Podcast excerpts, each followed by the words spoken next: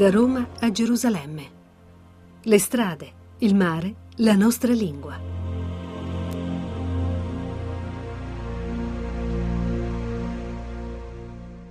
Un saluto da Sergio Valsania e da Sandra Sain della radio e televisione della Svizzera italiana. che oggi è stata portata ad ammirare Cnosso. Il Questa... palazzo di Cnosso, ma non ci siamo persi nel labirinto di Cnosso. No, per fortuna c'erano le frecce, insomma era abbastanza chiaro dove si doveva andare. E io sono tornato con lei nel palazzo di Cnosso dopo esserci stato con Iva, perché noi che stiamo facendo questo pellegrinaggio, questo viaggio con la comunità italofona, cerchiamo anche di consentire a tutti di vedere le meraviglie che si incontrano lungo il cammino. E poi noi abbiamo imparato anche una parola greca stando qui, una parola che abbiamo sentito usare moltissimo anche dai bambini che corrono per strada, ma anche quando corrono dicono perimene, perimene, che vuol dire calma, senza fretta senza lasciarsi andare a, una eccessiva voglia di correre, di fare, perché poi le cose fatte bene hanno bisogno del loro tempo. E allora siamo andati al Palazzo di Cnosso che è il, il luogo di Minosse ma anche il luogo di Arthur Evans. Assolutamente, diciamo che il nostro è un viaggio nella cultura e nella storia. Chiaramente essendo in Grecia questo poi vuol dire per forza di cose no? avere a che fare con un passato estremamente remoto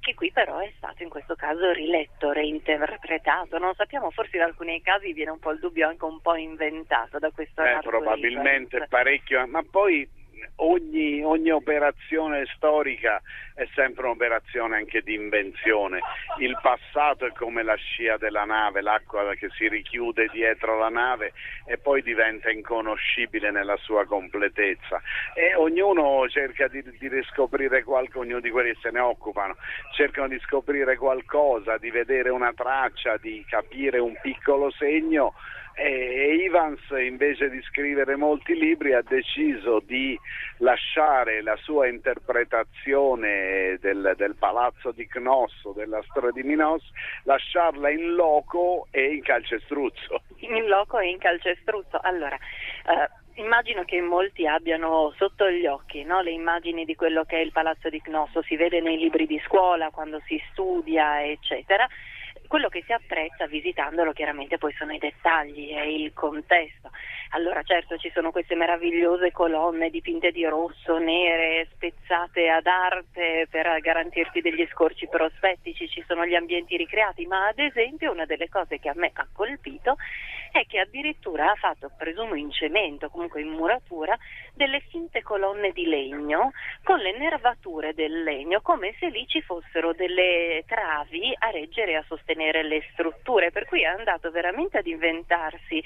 un lavoro estremamente particolare, una decorazione quasi da casa moderna, contemporanea, però finta eh, e che riproduceva insomma del, del legno in questo colore grigio schiarito, sbiadito dal tempo e dal sole, proprio un falso ad arte. Un falso ad arte perché Evans eh, che eh, lavora qui a cavallo del Novecento, nel senso del, pro- del 1900, comincia un po' prima del 1900 e finisce qualche anno dopo, è mh,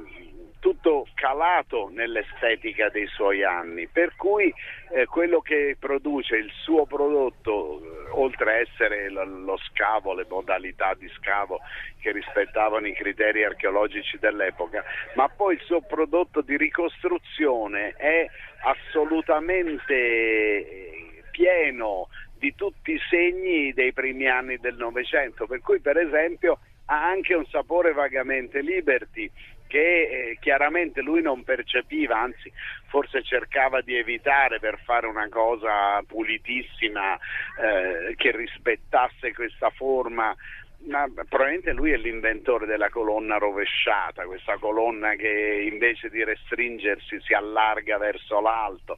E, io mi sono domandato molto quale fosse stato il suo percorso. Sono anche andato un po' a cercare se c'erano dei libri, delle spiegazioni, qualche cosa. Però c'è un rapporto un po' strano fra Evans e, e il palazzo di Cnosso come oggi il suo contesto, perché entrando c'è subito il suo busto Poi ci sono alcune sue fotografie con chiaramente scritto che è stato lui che ha scavato il palazzo, è stato lui che ha fatto queste ricostruzioni, ci sono queste sue fotografie nelle quali lui vezzosamente mette sempre in un angolino il casco coloniale rovesciato che un po' si confonde fra i vasi greci in mezzo ai quali si è fatto fotografare, però passata passato l'ingresso poi Ivan scompare. Ci sono questi luoghi che lui ha costruito, ma sono tanti, cioè è un'operazione che è durata anni, nella quale lui ha ricostruito facendo i piani, cioè lui ha trovato delle, sostanzialmente le tracce dei muri o l'alzato di qualche metro dei muri e poi lui ci ha messo i pavimenti, i soffitti, magari ha fatto anche un piano sopra un altro piano, ha alzato le colonne, come dicevi tu, delle colonne anche facendo un pezzettino di una, un pezzettino più alto di, più alto di quella vicina e poi finalmente la colonna completa, anche eh, lavorando sulla coda del romanticismo e quindi eh, giocando sulla, sul rudere, niente di quello che ha fatto lui è completo, tutto è come se fosse crollato poco invece che, che come se fosse stato ricostruito.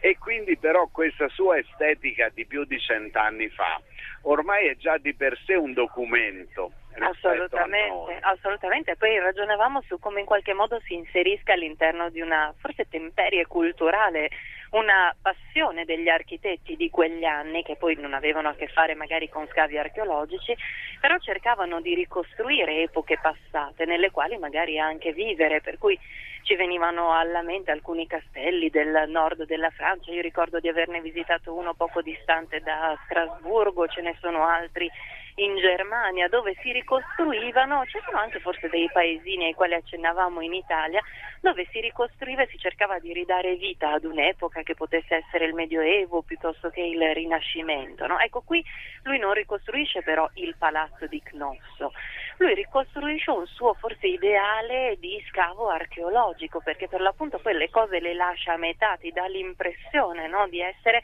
in un palazzo di un'antica civiltà scomparsa da millenni. Eh, però c'è forte la sua mano, il suo zampino. Una cosa io ho scoperto di Evans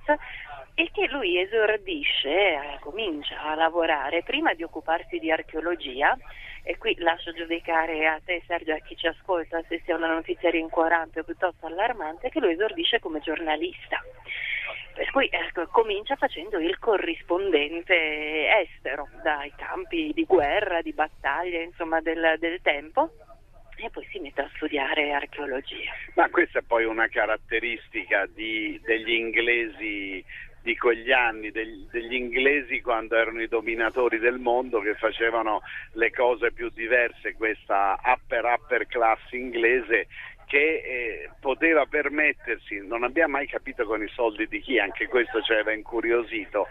di arrivare qui a Creta, di eh, acquistare il terreno o comunque farsi concedere il terreno sca- del, di Cnosso e eh, passare degli anni a scavare, a lavorare, a ricostruire, pagando il personale. Abbiamo scoperto se ha anche costruito una villetta per sé perché tanto stava qui e voleva farsi la casa a sua misura. E questo, questa popolazione di, di persone che hanno anche inventato l'archeologia perché noi siamo stati eh, l'altro ieri a Festo che è un, l'altro grande palazzo eh, minoico che è stato scavato, poi ce ne sono anche di più piccoli e lì abbiamo trovato un'estetica completamente diversa perché era un'estetica molto più lineare, molto più asciutta che anche se aveva fatto delle operazioni conservative perché non cascasse giù tutto, però aveva rispettato, cioè non aveva aggiunto. Eh, non c'erano ricostruzioni, non c'erano ricostruzioni o costruzioni. O costruzioni.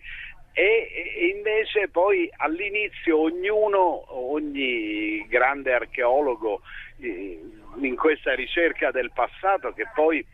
noi riflettevamo anche sul fatto a noi siamo pellegrini qui arrivati a Creta lungo questa via del mare che conduce in Terra Santa, ma eh, abbiamo, vediamo una Creta completamente diversa da quella che incontravano i pellegrini che arrivavano qui e sostanzialmente a Candia trovavano un grande scalo commerciale, un grande scalo commerciale della Repubblica di Venezia a Candia o alla Canea, queste, questi posti poi che noi abbiamo letto nei libri. No?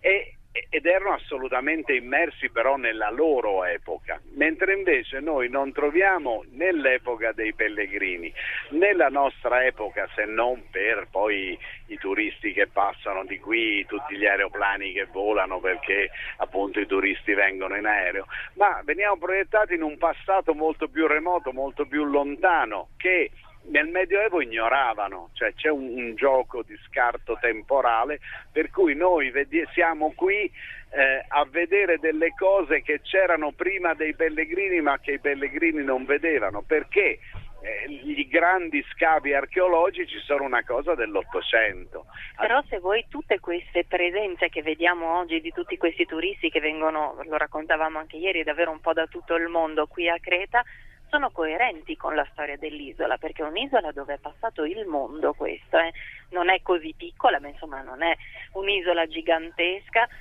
a vederla da quello che leggiamo non si capisce neanche quale fosse la grandissima attrattiva, nel senso che dal punto di vista delle risorse naturali non è un'isola particolarmente ricca, certo è in una posizione magari strategica no? Uh, all'interno del Mediterraneo, eccetera, però da qui sono passati veramente tutti, è stato un terreno di battaglie anche estremamente cruente, ci sono stati, tu citavi i veneziani, poi eh, ci sono stati i turchi, a un certo punto nel corso del Novecento decidono di spartirsela con un protettorato e dopo c'è la Grecia che vuole arrivare qui, loro vogliono diventare greci ma altri no, i turchi dove vanno a finire. È un'isola che davvero ha visto passare di qui il mondo, chiaro oggi in modo diverso, però continua ad essere un'isola attraversata da persone che arrivano da posti estremamente lontani e diversi e questo ci permette poi anche di fare una piccola riflessione sulla Grecia, che noi eh, quando ci guardiamo intorno, noi cerchiamo anche le tracce della Grecia proprio di oggi, della Grecia che fra poco più di dieci giorni andrà di nuovo alle elezioni, di una Grecia che sta vivendo una grande crisi e che però è sempre appunto il, il luogo di incontro per una parte del mondo, cioè, è l'incontro turistico turistico, sì è un incontro turistico però in tutti i luoghi dove siamo andati noi che sono questi luoghi della cultura di una cultura di massa, di una cultura bizzarra. Eh, lì a Cnosso per esempio ci sono eh, moltissimi accompagnatori di comitive turistiche o anche di turisti singoli ci dicevano, eh, ci hanno, sono presentati in italiano, volete vi spieghiamo tutto, pronti a raccontare le storie più strane attorno a, a, a Cnosso, a Minosse, a Dedalo, a Icaro, a tutti questi personaggi, Teseo, il filo di Arianna, il Minotauro, chissà chi era, tutte queste cose qui, però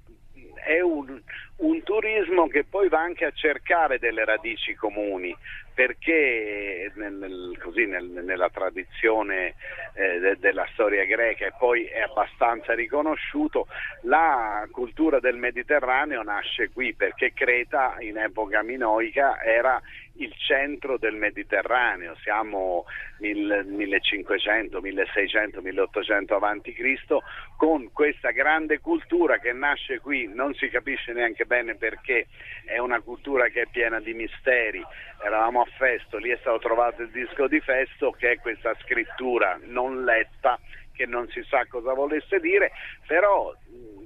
i libri di storia della storia d'Europa forse cominciano tutti parlando di Minosse e della sua civiltà, quindi è, è ancora dopo aver scavato, avere cercato, essere andati in qualche modo a cercare in soffitta le fotografie dei, dei, dei nostri nonni, bisnonni, bisavvi, le abbiamo trovate qui e tutti quelli che passano di qui vengono anche a vedere il proprio passato. Siamo tornati alle origini, certo, quest'oggi, eh, insomma, no? Sì, sì, siamo tornati molto indietro in quelle che poi sono le origini e sono anche quelle che poi fanno fanno un po' dubitare del, del fatto se poi in Grecia si possa fare solo il discorso euro non euro, tornate alla dracma, vi diamo i soldi, non ve li diamo, è come non dare i soldi alla vecchia nonna, soldi che invece Giovanna Savignano e Maurizio Lepri che ci accompagnano penso sarebbero pronti a dare e anche Francesco Anzalone che da Roma ci sostiene sarebbe ben disponibile nei confronti di questa nostra ava così lontana nel tempo che stava nel palazzo di Cnosso insieme a Minossi.